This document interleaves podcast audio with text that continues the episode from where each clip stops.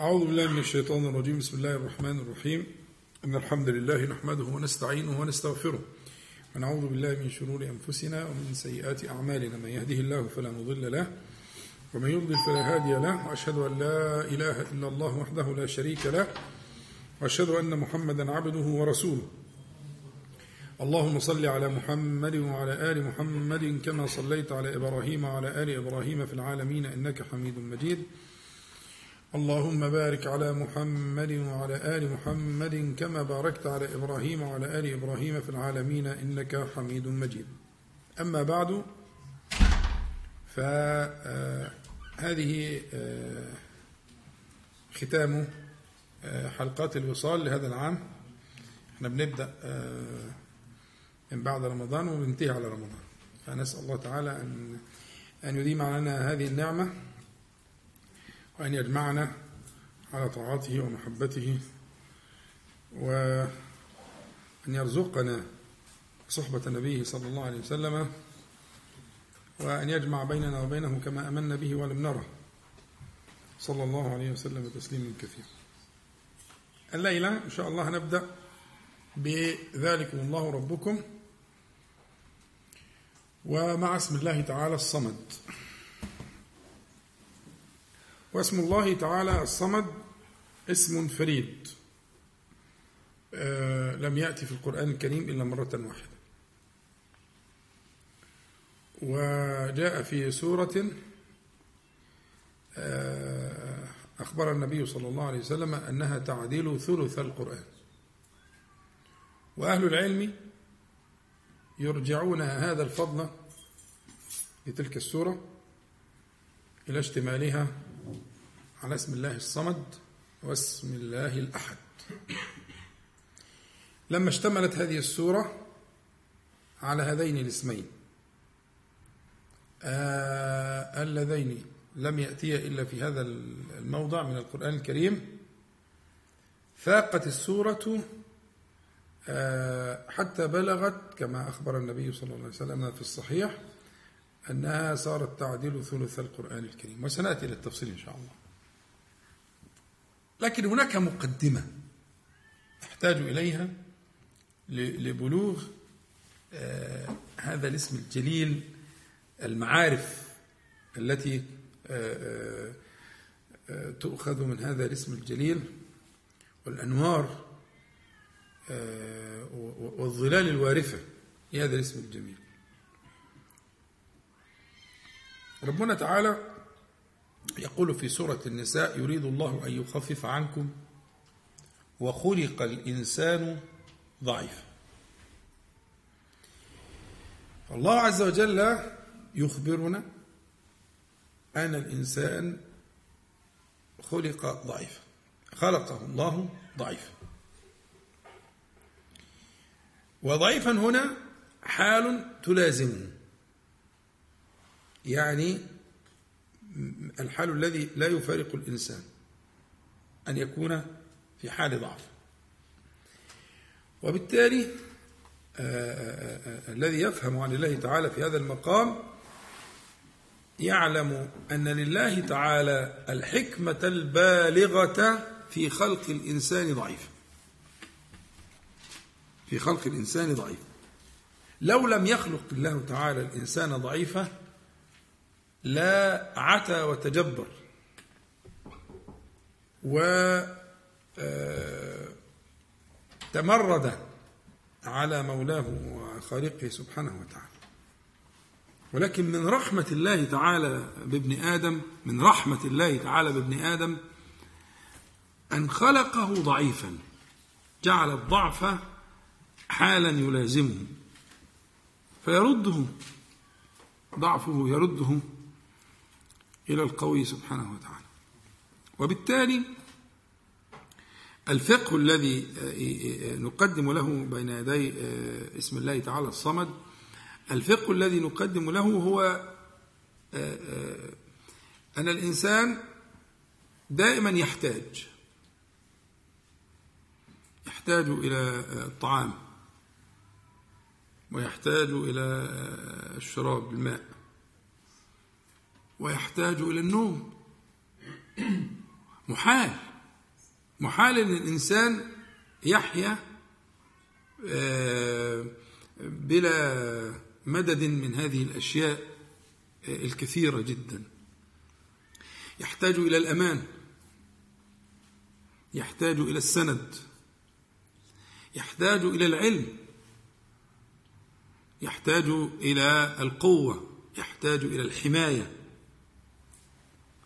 حكمة ربنا سبحانه وتعالى أن خلق الإنسان في هذا الحال من الضعف لا يفارقه. وهذا الحال من الضعف لو وظفه الإنسان التوظيف الصحيح الذي جاءت به الأنبياء والرسل صلوات الله وسلامه عليهم أجمعين لو وظفه توظيفا صحيحا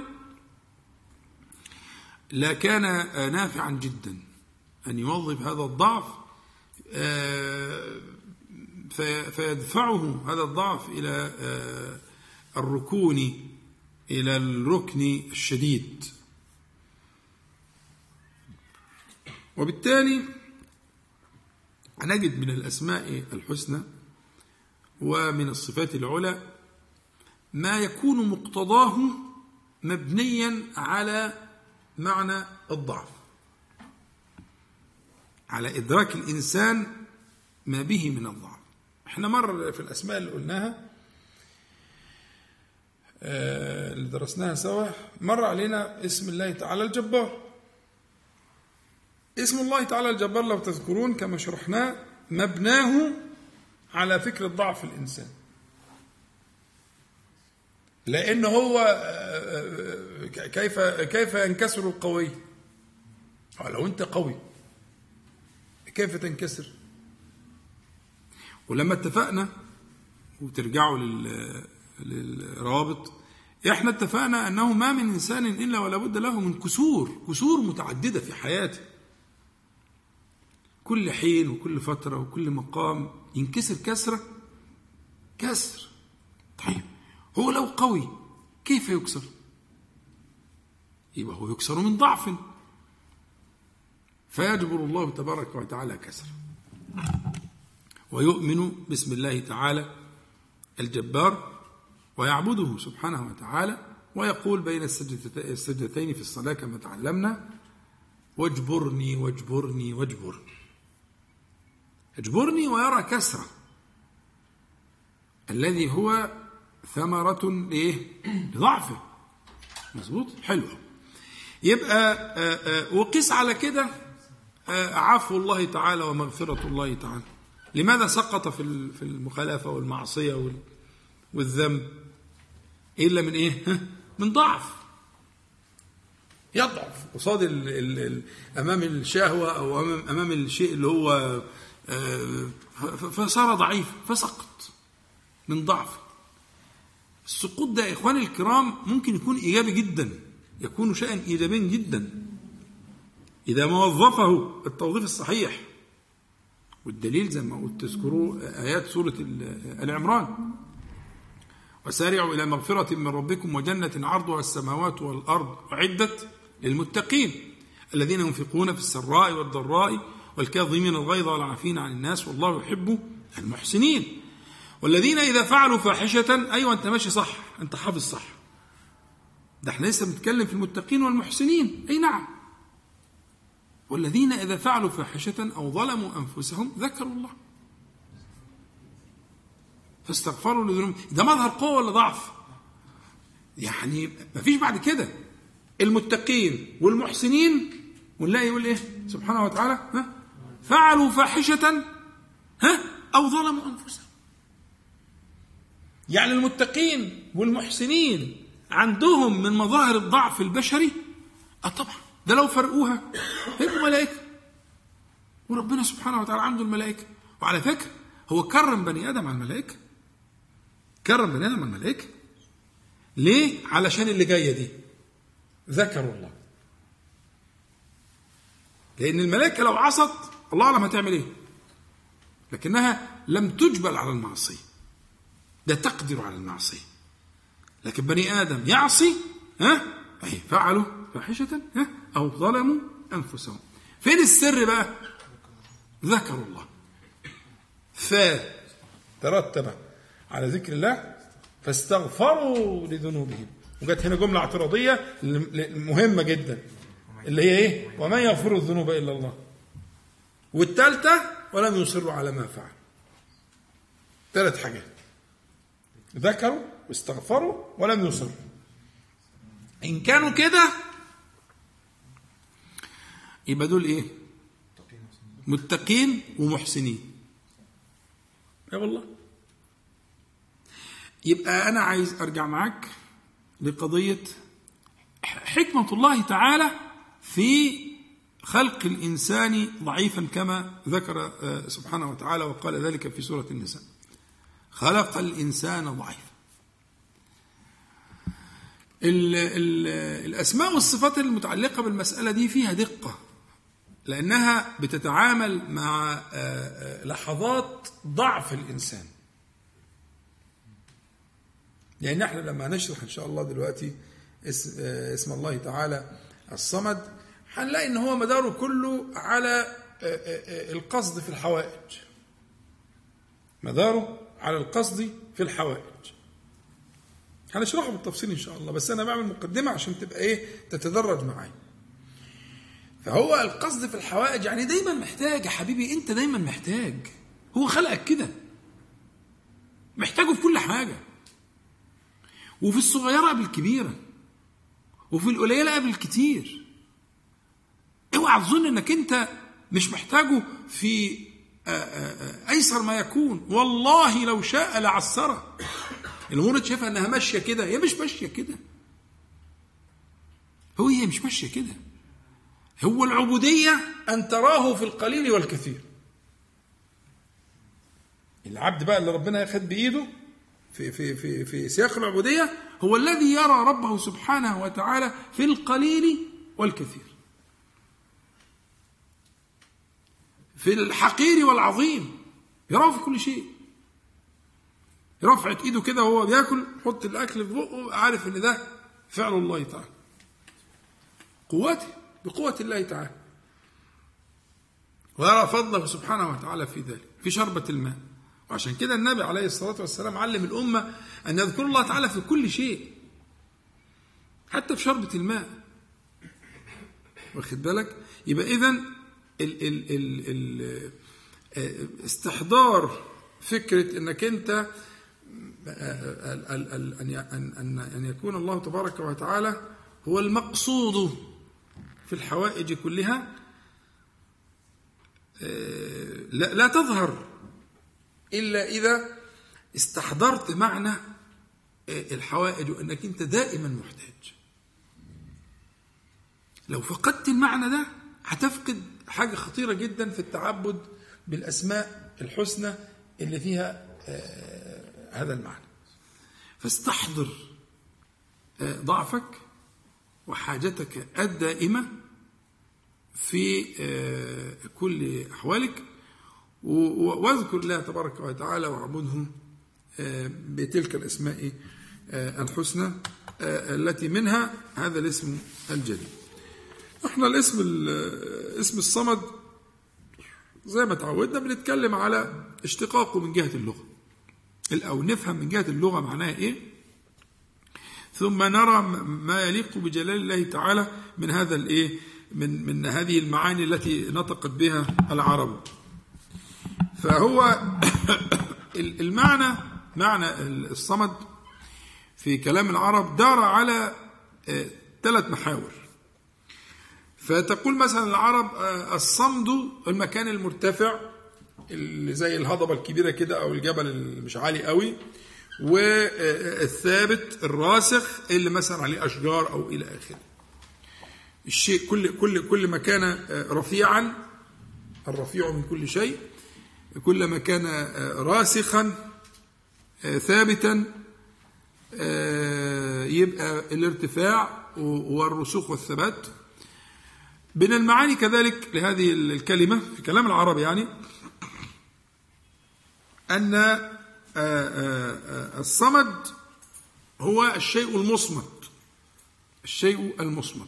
فالمصمد والمصمت لغتان. يعني كلام العرب أحيانا بتبدل حروف بعضها لعلكم تذكرون شرحنا أكثر من مرة. فهنا الدال والتاء لأن هم مخرجهم واحد. دي حروف مخرجها واحد. الدال والتاء والطاء دول ثلاث حروف بتخرج من مخرج واحد. خلاص؟ آه والحروف اللي بتخرج من مخرج واحد آه إن كانت مختلفة في الصفات فهي اسمها الحروف المتجانسة. فإبدال الحروف المتجانسة ببعض كتير وأنا شرحت قبل كده السين والصاد والزاي زي مثلا الصراط في الفاتحة إلى آخره. إبدال الحروف ده شائع جدا في اللغات العرب شائع جدا. إن الدال تيجي مكان التاء والتاء تيجي مكان الدال والسين من الصاد والسين والزاي منهم يعني قريب جدا. لأن الحروف دي حروف متجانسة. يعني إيه متجانسة؟ يعني تخرج من مخرج واحد واختلفت في الصفات. مظبوط؟ فالدال والتاء والطاء دول ثلاث حروف بيخرجوا من طرف اللسان مع الثنايا العليا. اب اب أط. اللي بيخلفهم على بعض إيه؟ الصفات. حلو قوي فهو الكلمة مصمد أو مصمت لغات. يعني نفس المعنى. أبدلوا الدال بالتاء. يبقى هو ما لا جوف له آآ آآ ويقولون عن الرجل اللي هو الذي لا يجوع ولا يعطش ولا يحتاج إلى شيء في الحرب يقولون على الرجل هو الرجل الصمد. يعني ال ال الذي لا يحتاج لا لطعام ولا شراب ويواصل القتال وإلى آخره فيقولون هذا الصمد معناها إيه؟ إنه كأنه لا جوف له. يعني الناس يحتاجون الماء ويحتاجون مش هو لا يحتاج كأنه بلا جوف. فسموه الصمد أو الصمت لأنه إيه؟ فيبقى باختصار في كلام العرب في شعر العرب في أدب العرب الكلمة دارت على ثلاث محاور ثلاث معاني. المعنى الأول اللي هو معنى الارتفاع. المعنى الثاني هو معنى الثبات والرسوخ والاستقرار والمعنى الثالث هو معنى الإصمات يعني أنه شيء مصمت لا, لا يعني لا جوف له. تمام؟ طيب. المعاني الثلاثة دول اشتق منها ما يناسب ذلك على جلال الله تعالى وكماله. الثلاث معاني فالمعنى الأول اللي هو معنى الإصمات يفهم من التفسير في نفس السورة الله تبارك وتعالى قل هو الله أحد الله الصمد. قال إيه؟ لم يلد ولم يولد. فهذا معنى الإصمات. يعني لا يخرج منه شيء ولم يخرج من شيء. مظبوط؟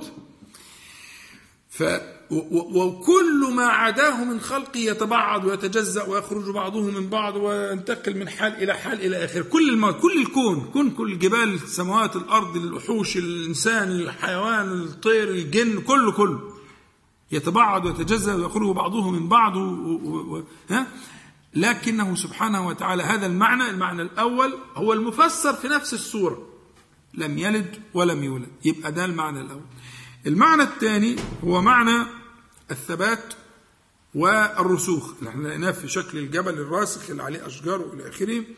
وهذا ما يليق بجلال الله تعالى في معنى الديمومة والبقاء. يبقى المعنى الثاني في معنى الصمد المعنى الأول لم يلد ولم يولد. المعنى الثاني الديمومة والبقاء. وده مثل نجده في قول قول الله تبارك وتعالى كل شيء هالك إلا وجهه كل شيء هيفنى. ها؟ ويبقى وجه ربك سبحانه وتعالى. مظبوط؟ يبقى هنا ده المعنى الثاني معنى ال ال ال ال ال الثبات والرسوخ و وما يناسبه من المعاني. المعنى الثالث هو معنى الرفعة. يكون شيئا رفيعا يعني العلامات التي يراها الناس من الجبال وإلى آخره لارتفاعها فما كان رفيعا لا يختلف الناس عليه وتأمه الناس أما فهو ده المعنى اللائق بمعنى المقصود في الحاجات كلها. كقول الله تعالى من يجيب المضطر إذا دعاه ويكشف السوء ويجعلكم خلفاء الأرض يا إله مع الله قليلا ما تذكرون. فبالتالي المعنى الثالث هو معنى الرفعة فيؤم الناس هذا الرفيع الذي يراه الناس من كل جانب. يبقى عندنا ثلاث معاني لغوية دارت عليها الأسماء هذا الاسم الجليل معاني الاسم الجليل. المعنى الأول الإصمات وجدناه في لم يلد ولم يولد. والمعنى الثاني الرسوخ والثبات ووجدناه في نحو قوله تعالى كل شيء هالك إلا وجهه. والمعنى الثالث معنى القصد وأن يأمه الناس وأن يكون ظاهرا يهتدي به الناس. وجدناه في أنه هو المقصود في الحاجات كلها سبحانه وتعالى. ووجدناه في قوله تعالى من يجيب المضطر إذا دعاه طيب إن كان الأمر تأويلات السلف الصالح لمعنى الصمد لأن فيها عشرات التأويلات كلها تدور على المعاني الثلاثة لا لا يخرج شيء مما ذكروه عن المعاني الثلاثة. معنى الإصمات ومعنى الثبات والرسوخ ومعنى آه، الرفعة. لا كلها يدور على ذلك أن معنى الصمد هو كذلك. وأنه آه، أن المحصلة لذلك كله أنه المقصود في الحاجات كلها لأنه السيد الذي كمل سؤدده وترجى آه، يرجى عنده قضاء الحوائج فإذا التصور العام لدلالة اللفظ فيما في جناب الله تعالى تبارك وتعالى أن الصمد هو المقصود في الحوائج كلها سبحانه وتعالى. والذي كمل كملت صفاته وكملت سيادته وسؤدده فترجى عنده قضاء الحاجات. السورة الكريمة في قوله تعالى قل هو الله أحد الله الصمد قلنا قبل ذلك إن الله الصمد فيها قصر قصر لتعريف الطرفين. يعني قلنا قبل كده إنه إذا كان المبتدأ آه، اللي هو لفظ الجلاله الله معرفة والخبر اللي هو الصمد معرفة. فيبقى هنا في قصر الخبر على المبتدأ. وضربنا أمثلة كتير. آه، من نجا من من الحادث يقولون فلان نجا. فلان نجا. ممكن يكون علان نجا برضه وترتان نجا واخد بالك؟ لكن إذا قلت فلان ادي معرفة. الناجي أنت فهمت؟ أنه لم ينجو في الحادث إلا فلان. فإذا عرفت الطرفين المبتدا والخبر يبقى قصرت الخبر على المبتدأ. مظبوط؟ فإذا آه انتبهنا إلى ذلك في قوله تعالى الله الصمد. مش صمد الله بالألف واللام الصمد. يبقى معناها هو الذي يتوجه إليه في الحوائج كلها ولا يتوجه إلى غيره. وهنا هيبقى في معنى القصر في الثلاث معاني اللي قلناها. يبقى في المعنى الأولاني اللي هو يقصد في الحوائج كلها ولا يقصد غيره سبحانه وتعالى أدي المعنى. وكذلك في معنى آه، أنه الديمومه والبقاء الثبات والرسوخ وأنه لا يبقى غيره سبحانه وتعالى. سيهلك كل شيء. ما من شيء إلا سيهلك كل حتى الملائكة حتى سادات الملائكة ما فيش. كله يفنى ويهلك ولا يبقى إلا الله سبحانه وتعالى. وهنا يبقى برضو معناها القصر.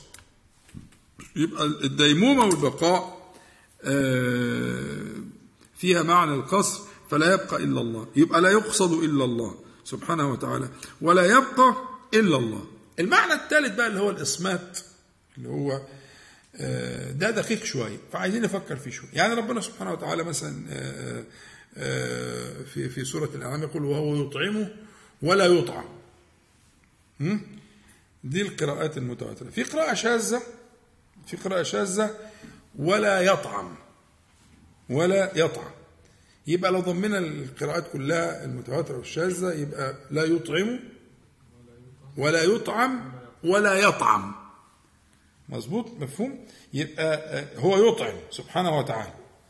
ولكنه هو لا يطعم لا لا يطعمه غيره. لا يطعم اللي هي القراءة المتواترة يعني لا يطعمه غيره. ولا يطعم ولا يطعم بذاته كمان. يعني هو لا يأكل ولا يأخذ طعاما لا يأكل طعاما بذاته. ولا يؤكله غيره ولكنه هو الذي يطعم الخلق جميعا. يبقى يطعم ولا يطعم وفي القراءة الشاذة ولا يطعم فهذا نفي لهذا المعنى. وهو كذلك كما قلت قصر. لأن كل المخلوقات تحتاج إلى ذلك. يعني هنا المعنى القصر في إيه؟ أن كل المخلوقات تقبل التجزؤ والتقسيم والانفصال من بعضها والحاجة إلى غيرها. كل المخلوقات كل الكائنات حتى الكائنات الجبارة والسماوات والأراضين والآخرين فالله سبحانه وتعالى هو الصمد الذي لا يجوز عليه شيء من ذلك البتة. يبقى الثلاث معاني فيها قصر. الثلاث معاني فيها قصر. معنى القصد أنه هو المقصود في الحوائج كلها ليه؟ لأنه يقدر على كل شيء. وكل شيء من خلق الله تعالى يحتاج إليه. فهو المقصود في الحوائج كلها سبحانه آه، وتعالى. وهو الباقي الذي يفنى كل شيء ويبقى هو سبحانه وتعالى. فكذلك قصر للبقاء عليه. يبقى قصر للقصد وقصر للبقاء وقصر للتبعض والتجزؤ والحاجة إلى الغير كما ذكرنا آيات آية سورة الأنعام. لما تفرد الله سبحانه وتعالى بتلك المعاني على اللائق بجلال الله عز وجل فكملت الصفات الحسنى والأسماء العلى له سبحانه وتعالى فكان هو سبحانه وتعالى مرجع الطلب إليه يرجع آه، ومنه آه، آه، يراد كل مراد. كما قلنا إن اسم اسم الله تعالى الصمد لم يأتي إلا في موضع واحد في القرآن الكريم في سورة الإخلاص. وجاء معه اسم الله تعالى الأحد ولعلنا إن شاء الله نبقى نعرج عليها حتى لا نطيل. في معنى اسم الله الأحد وهو كذلك لم يأتي إلا في هذا الموضع. لكن جاء معنى الوحدانية في مواضع أخرى ولكن بلفظ الواحد الواحد. وهناك فروق إن شاء الله لما نيجي بسم الله الأحد. هنقول في فروق كتير وفي دراسات جميلة معمولة في الموضوع. في الفرق بين اسم الله الواحد وإلهكم إله واحد آه وبين اسم الله تعالى الأحد. تأتي إن شاء الله تعالى في مكانه. لكن اجتماع الاسمين دول اللي عايز أوصل له إن اجتماع الاسمين دول اسم الصمد واسم الأحد. في هذه السورة صيرت هذه السورة تعديل ثلث القرآن. ليه بقى تعديل ثلث القرآن؟ هو في الحقيقة أن القرآن الكريم أنزل اثلاثا. يعني ثلاث أقسام كبيرة. وممكن تقسيم الاثلاث دي لأقسام تحت هذه الأقسام فتصل إلى سبعة. وده تأويل بعض أهل العلم وتأويل له سند من الحديث الصحيح في أن القرآن أنزل على سبعة أحرف. أنزل على سبعة أحرف.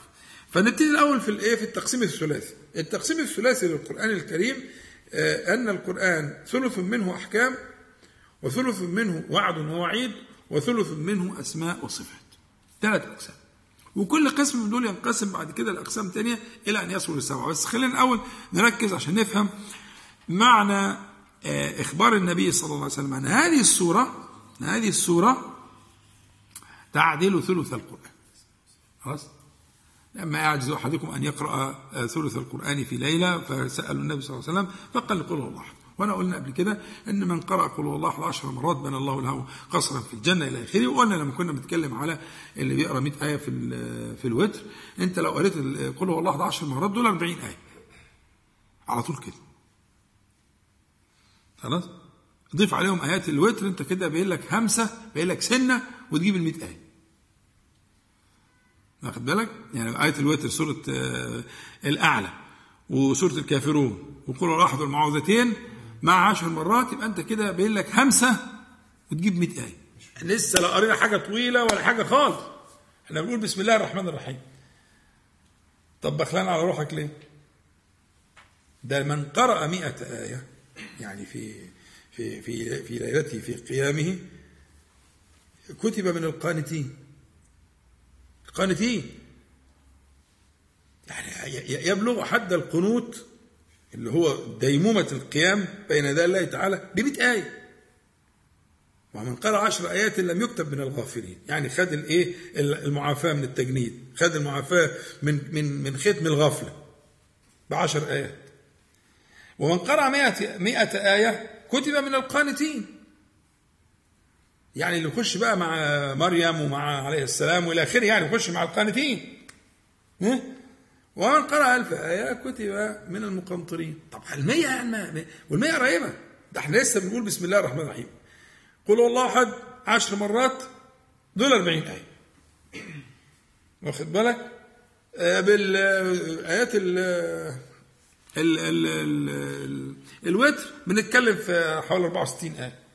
خلاص همسة كمان وبقينا في 100 فمش عارف حقيقة يعني سايس نفسك هي النفس ممكن تتأبى عليك اضحك عليها. مش إحنا اتفقنا إن أنتوا اتنين؟ ولا أنتوا مش م... آه ما حضرتك اتنين من غير زعل يعني. انت اتنين فيك واحد راجل طيب وفي الراجل التاني اللي انت عارفه. كل واحد فيكم في اتنين. فانت يعني الراجل التاني ده سايسه. لا معلش اضحك عليه آه، مش عارف إيه. ده حاجة بسيطة. ده مش هتاخد حاجة. أنا بكلمك آه، حقيقة. كلم نفسك. اقنعها. لا حاجة بسيطة. هوا هوا ما تخافش مش هنطول. ده هما. أنت أنت مش محمد قبل كده قلت لك حسبتها بالدقايق وكتبت لك وكتبت لي مش أنت كنتش مصدق. مش كده ولا إيه؟ طلعت مظبوطة. اعملها. هات البتاع اللي زي دي كده السبوتش دي واحسبها على ساعتك كده وقول الله. يا نهار أبيض ده القصة كلها ثلاث أربع خمس دقايق. يبقى الموضوع خفيف. سيسها كده وخدها سنة سنة. واخد بالك؟ أنت عارف ليه يا باشمهندس محمد؟ عشان تدوقها بس. تدوق الحتة اللي هي اللي بيديها لك البقال ببلاش دي. لكن عندي جبنة ممتاز طبعا الحاجات دي ما عادش موجودة. شغالين في في ال supermarkets في الحاجات وال hyper وال آه, آه، إحنا زمان ما كنا إيه, إيه،, إيه، يعني يقعد يقول لك ده أنا عندي زيتون ما حصلش. أسباني مش عارف إيه ويروح بيديك زيتونايه الجيل بتاعنا يعني. مش عارف بقى حد فيكم. لا ما فيش حد فيكم. آه والله. وايه يعني يبقى وتلاقي البياع طبعا في منتهى النظافة ولابس بلط أبيض وحاجة وكان من ناس كتير خواجات يعني زمان كلهم كانوا يعني كل البقالين وكده كانوا بيبقوا يقعد يلف ويدور معاك فبيعمل لك إيه بقى؟ يدوقك حاجة مجاني إنك عندي جبنة ريكفورد ما حصلتش تشم ريحتها ويديك حتة كده عشان إيه؟ تدوق حتة جبنة مع حتة زيتونة مع انت طول الوقت رغيف بقى وتخلص. لكن في الحقيقة أنا عايزك تعمل كده مع نفسك. سيسة مع مع محمد الثاني عارفه انت طبعا ها؟ هتسايسه. تقول له طب ماشي طب مش عارف إيه طب تاخد سنة سنة سنة لغاية ما يدوق. يدوق الذكر. يدوق القنوط اسمه من القانتين. هو صحيح هم في الآخر كلهم خمس دقايق ولا سبع دقايق ولا حاجة زي كده لكن اسمه قنوت يا عم. قنوت صغير كده بس قنوت هتلاقي نفسك مرة في مرة الموضوع بقى فيه طب ما نزود شوية طب ما نجهز نفسنا بالنهار طب ما نعمل مش عارف إيه ها؟ يبتدي بقى مسلسل مسلسل من الخيرات لا يعلمه إلا الله سبحانه وتعالى. حتى بقى تبقى يعني بس تفتكرنا بقى ساعتها. سياسة النفس بالشكل ده مهمة جدا. فالسورة دي سورة تعديل ثلث القرآن لأن فيها التلت اللي هو الخاص بالأسماء والصفات. لأن الثلاث أسماء اللي موجودين في السورة جمعوا معاقد الأسماء والصفات. إيه هما الثلاثة يا باشمهندس محمد؟ الله الأحد الصمد. الثلاث أسماء دول اللي انت هتقولها عشر مرات السوره دي ها؟ وهترجع تقولها تاني وبتقولها بعد كل صلاة آه، فريضة وبتقولها في أذكار الصباح والمساء ثلاث مرات. اللي بتقولها كده بالطريقة دي عشرات المرات في اليوم والليلة. هذه السورة المباركة اللي هي تعديل ثلث القرآن فيها ثلاث أسماء. الله الأحد الصمد. الله شرحناه. وفي كثير من أهل العلم وأنا أميل إلى ذلك تابعا لهم آه، آه، آه، أنه اسم الله الأعظم الذي إذا دعي به أجاب وإذا سئل به أعطى سبحانه وتعالى الله. تمام؟ وفي أدلة قوية على كده وفي ناس بتقطع بكده زي ابن جرير الطبري وغيره ها؟ والعبد الفقير ويميل إلى ذلك لأنه توصف به يوصف بكل الأسماء. ولا يصف الأسماء. سبحانه وتعالى. فيقال الله الرحمن هو الله الذي لا إله إلا هو الملك القدوس السلام المؤمن. ما نقولش السلام هو الله. لا نقول الله هو السلام. فقوة المأخذ ده خلت المهابة. فهو قد اشتمل على كل المرادات. بعد كده اسم الله تعالى الأحد واسم الله تعالى الصمد. والأحد يدل على التفرد. وإن شاء الله زي ما وعدنا هنشرحه بالتفصيل لأن أصل الهمزة دي في أصلها واو. لكن مش وقته يعني لكن هنشرحها بالتفصيل إن شاء الله. فهي آه، آه، آه، معناه التفرد في الوجود. سبحانه وتعالى متفرد في وجوده. أما الصمد فهو موضوعنا فمتعلق بالثلاث معاني اللي قلنا عليهم فهو المقصود في الحوائج كلها وهو الباقي جل جلاله سبحانه وتعالى وهو الذي لا يجوز عليه ما يجوز على غيره من التجزؤ والتبعض والحاجة والضعف ما فيش كلام من ده أصلا. دول الثلاث معاني. الثلاث معاني التي دارت عليها معنى الصمدية آه النبي صلى الله عليه وسلم حاضر. سمع رجلا يقول اللهم إني أسألك بأني أشهد أنك أنت الله لا إله إلا أنت الأحد الصمد الذي لم يلد ولم يولد ولم يكن له كفوا أحد. التوسل ده من أجل التوسلات. ما مش هقول لك جربه. اوعى.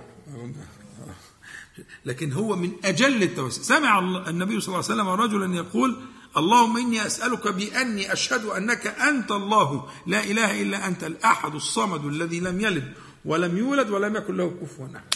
فالنبي عليه الصلاة والسلام قال إيه؟ قال, قال لقد دعا باسم الله الأعظم. الذي إذا دعي به أجاب وإذا سئل به أعطى. حديث في السنن الأربعة حديث صحيح. خلاص؟ بخلان على روحك ليه؟ مش عارف. مش أهو أنا مش فاهم بخلان على روحك ليه؟ اللهم إني أسألك يبقى هنا بيتعبد بيسأل بإيه؟ بعبادته بدينه بإيمانه بأني أشهد. أسألك بأني أشهد. مش قلنا التوسل بثلاث حاجات؟ التوسل بأسماء الله تعالى وصفاته التوسل بالعمل الصالح.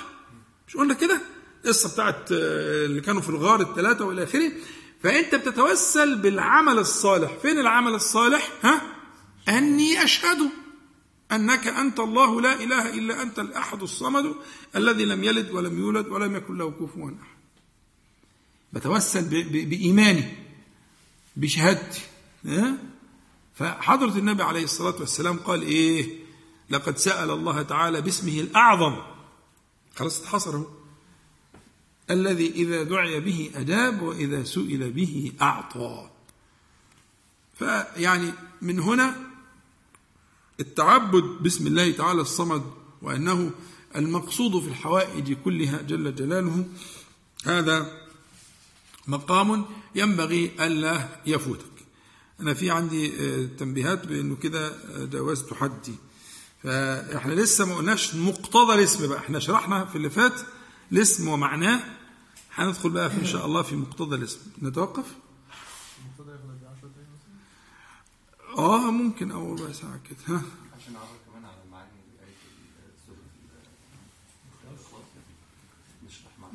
آه بس ده, ده مقام مختلف بقى يعني بقى يبقى هياخد وقت تاني. ها؟ طيب.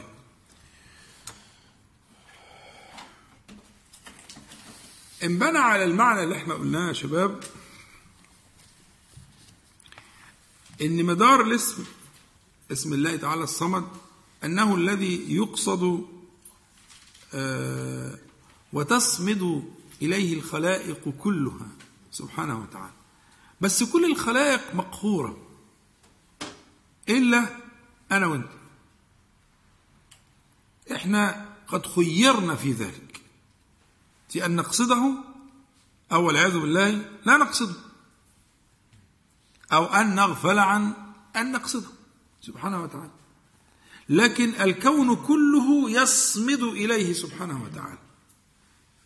الكون ده عبارة عن إيه؟ إن عرضنا الأمانة على السماوات والأرض والجبال. هو ده الكون يعني حاجة يعني حاجة ولا الخيال العقل لا يعقلها.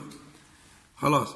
يبقى آه، الموفقون السعداء هم الذين يصمدون إلى الله تعالى في حاجتين في الرغبة وفي الرهبة يصمد إليه يعني يقصده سبحانه وتعالى في رغبته وفي رهبته. في رغبته في المال في البنين في الأرزاق في العلم في كل في كل ما هو مرغوب.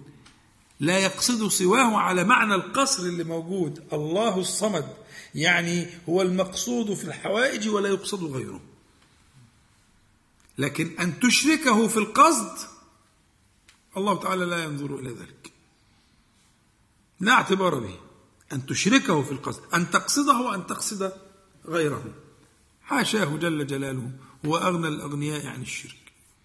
الشراكة لأن زي ما قلت لكم قبل كده حتى في الفقه مبنى الشركة مبنى الشركة في الفقه أصعب أنواع العقود في في في في, في الفقه. أصعب أنواع العقود في الفقه الشركة.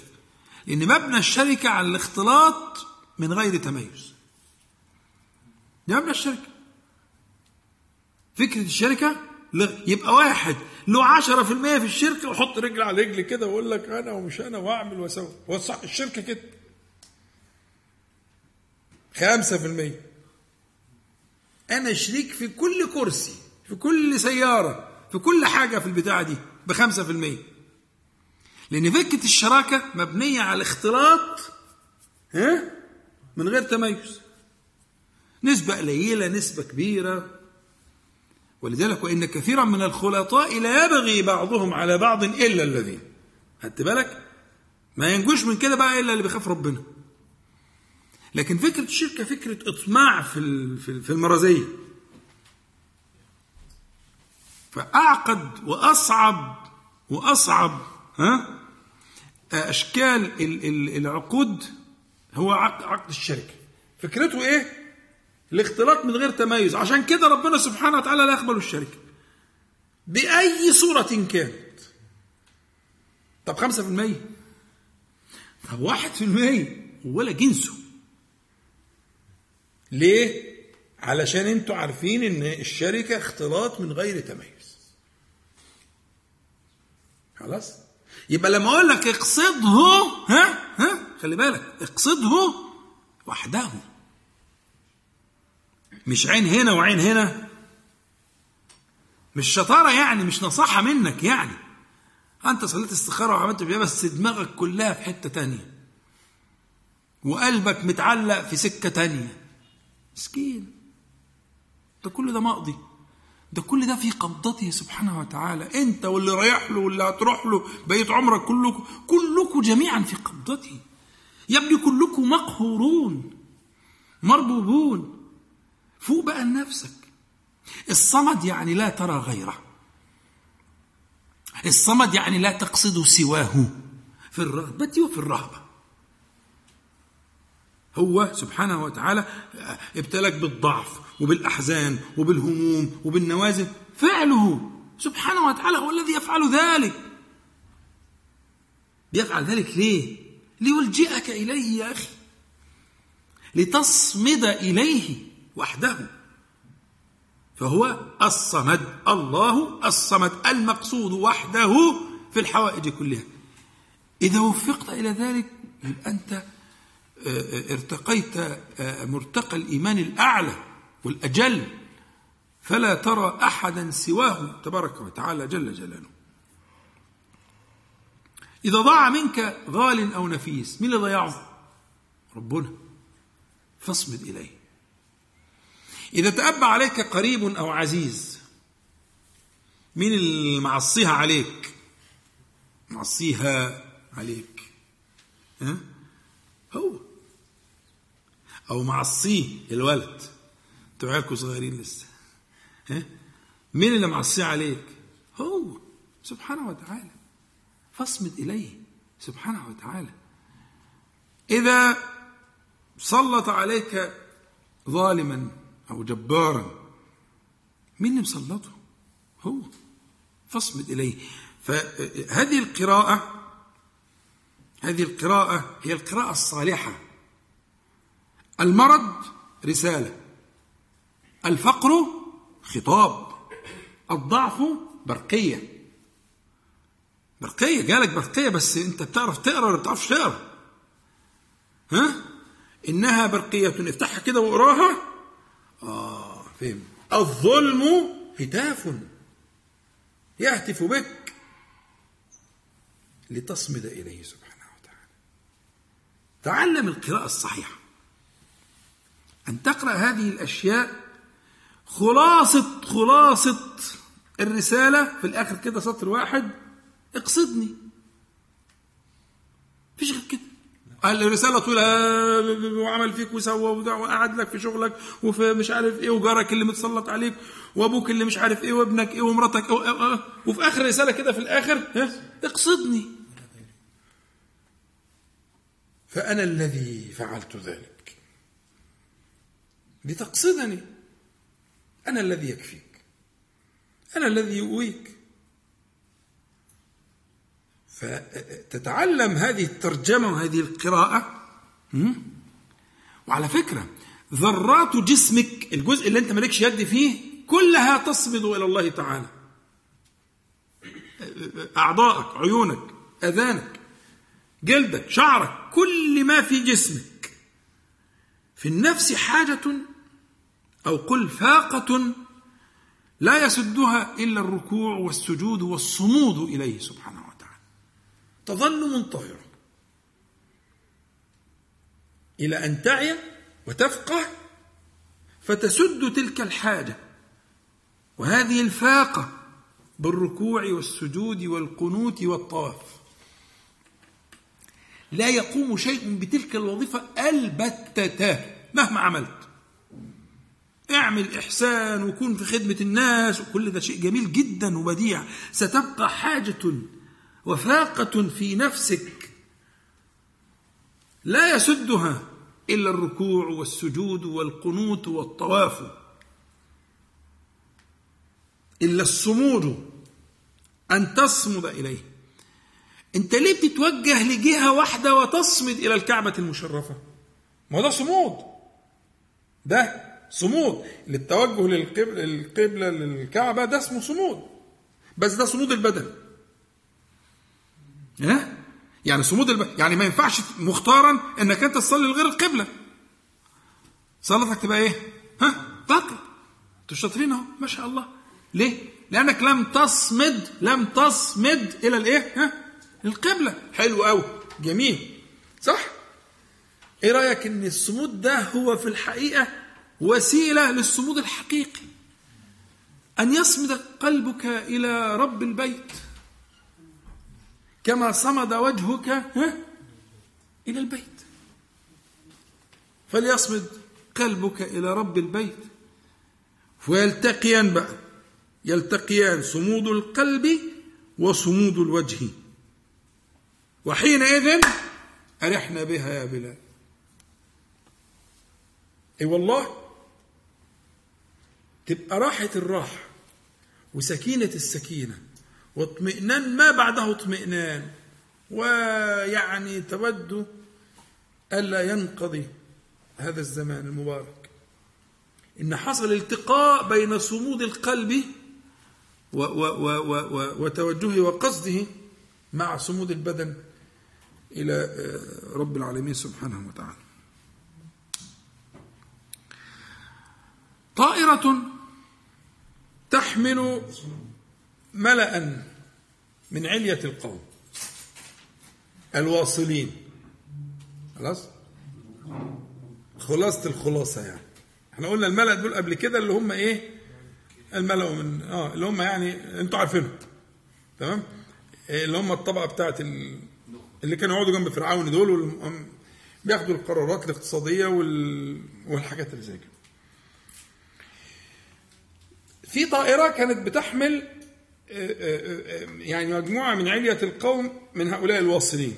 فجأة أعلن قائد الطائرة أن عجلات الطائرة لا تستجيب لأمر الخروج للهبوط. داخلين على المطار وعايزين يهبطوا. فبيدي أمر للعجلة عشان ينزل مش عايز ينزل. في عطل. فأعلن قال لهم الموقف إن عجلات الطائرة لا تستجيب لأمر الهبوط.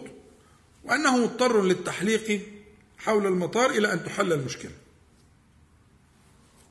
خلاص؟ إلى من تظن أنت أن يصمد هذا الملأ؟ وبمن تظن أن يتصل ويهتف؟ هم متعودين إن بتخلص أمورهم كلهم بالاتصالات والعلاقات وخلص الموضوع. كل مشكلة سهلة. هكلم لك فلان مش عارف إيه خلص الموضوع. المساله بتخلص طب دلوقتي عجل الطيارة مش عايز ينزل. ويقعد يلف يلف يلف لغاية لما الوقود يخلص. وبقية القصة معروفة. إيه إلى أين تتوجه تلك القلوب؟ الآن هذه اللحظة. وبمن ستتصل؟ اللي هم متعودين يروح طب ضارب نمرة. أرقام من الأرقام العجيبة دي وتروح ويخلص كل حاجة. هيتصل بمين؟ بمن سيهتف وإلى من سيقصد ويصمد. أنا عايز أسمع إجابتكم.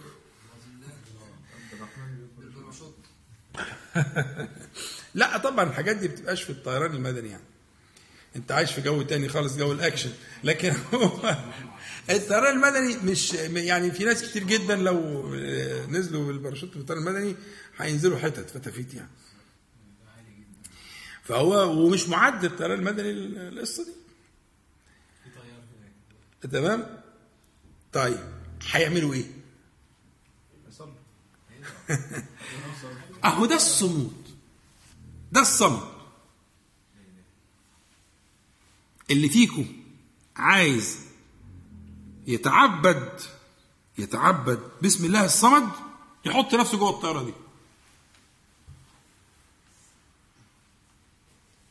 ويسمع نداء الطيار. يا أخوانا ما فيش عجل كل طيبين بقى. إحنا نقعد نلف نلف كده. يا ربنا يفرجها. والعجل ينزل. يا أما كلنا هننزل. هو ده الحال الذي يجب أن تعبد الله تعالى باسمه الصمد فيه. أغلبكم ركب ركب الطيارة وعارف القصة دي. جه الخبر كده. إيه رأيك إنك تعيش نفسك في الجو ده؟ وترى كذلك. وعلى فكرة المثل ده ضربه سبحانه وتعالى في القرآن الكريم مرارا. كتير في سورة الإسراء وفي سور كتير. بس طبعا أنا عمال محمد يبص لي كده فأنا إيه مرعوب لأن عدت 50 دقيقة. فكنا ممكن نقول الآيات ونقول اسقطها على المثل اللي أنا بس أنا ضربت الطيارة عشان المثل ده يعني أنتوا إيه أقرب. هقعد أقول لكم السفن والبحار والبتاع ما يعني ما ما انتوش لكن الطيارة كلكم ركبتوا وبتركبوا كتير. وبعدين الطيار خلاص هيعمل إيه؟ قال لكم بقى. كل واحد عشان اللي عايز يتشاهد يتشاهد اللي عايز يتوضا يتوضا اللي عايز يعمل أي حاجة يعملها اللي عايز يتوب يتوب اللي عايز يستغفر يستغفر أي حاجة. وده المفروض كده طبعا يعني هم الطيارين ده واجب عليهم يقولوا كل حاجة. فخلاص قال لكم الحكاية كذا كذا كذا. في الحقيقة لن تعبد الله تعالى باسمه الصمد إلا إذا أدخلت نفسك في تلك الطائرة. والله حياتك كتلك الطائرة سواء بسواء. أقسم بالله. غير حانث. هي هي بالضبط. لكنك لا تدرك. ما أنتش عارف. الطيار بيقول لغة أنت مش فاهمها يعني الطيار قال الكلمتين دول بالهندي مثلا كنت راكب بالطيران الهندي وأنت مش شاطر في الهندي. خد بالك؟ آه. هي الحقيقة كده. إن أنت آه هو ده الحقيقة. بس من الذي يستطيع أن يترجم هذه الحقيقة إلى اللغة التي يفهمها؟ الإيمان. الإيمان هو الذي يترجم لك ذلك. ويلجئك إلى الله تعالى على الحقيقة ولا ترى غيره فتصمد إليه. هذا هو المعنى اللي المفروض تشهده كلما قرأت تلك السورة. وبعدين أنت شفت أنت بتقرأها عشرات المرات في اليوم. لو أنت مش هتقرأ حتى الورد اللي هو عشر مرات دي وبني له بيت في الجنة. لو كده حتى برضه بتقراها عشرات المرات. في أذكار الصباح والمساء ودبر الصلوات إلى آخره. والوتر وإلى آخره. يبقى إنما أخذ النبي صلى الله عليه وسلم بيدك إلى تلك الجنة ليدلك على التعبد بسم الله تعالى العلي الصمد جل جلاله أسأل الله تعالى أن ينفعنا جميعا بما قلنا وما سمعنا وأن يجعل حجة لنا لا علينا يا رب العالمين اللهم صل على محمد وأنزل مقعدا مقرر منك يوم القيامة إن شاء الله هيبقى في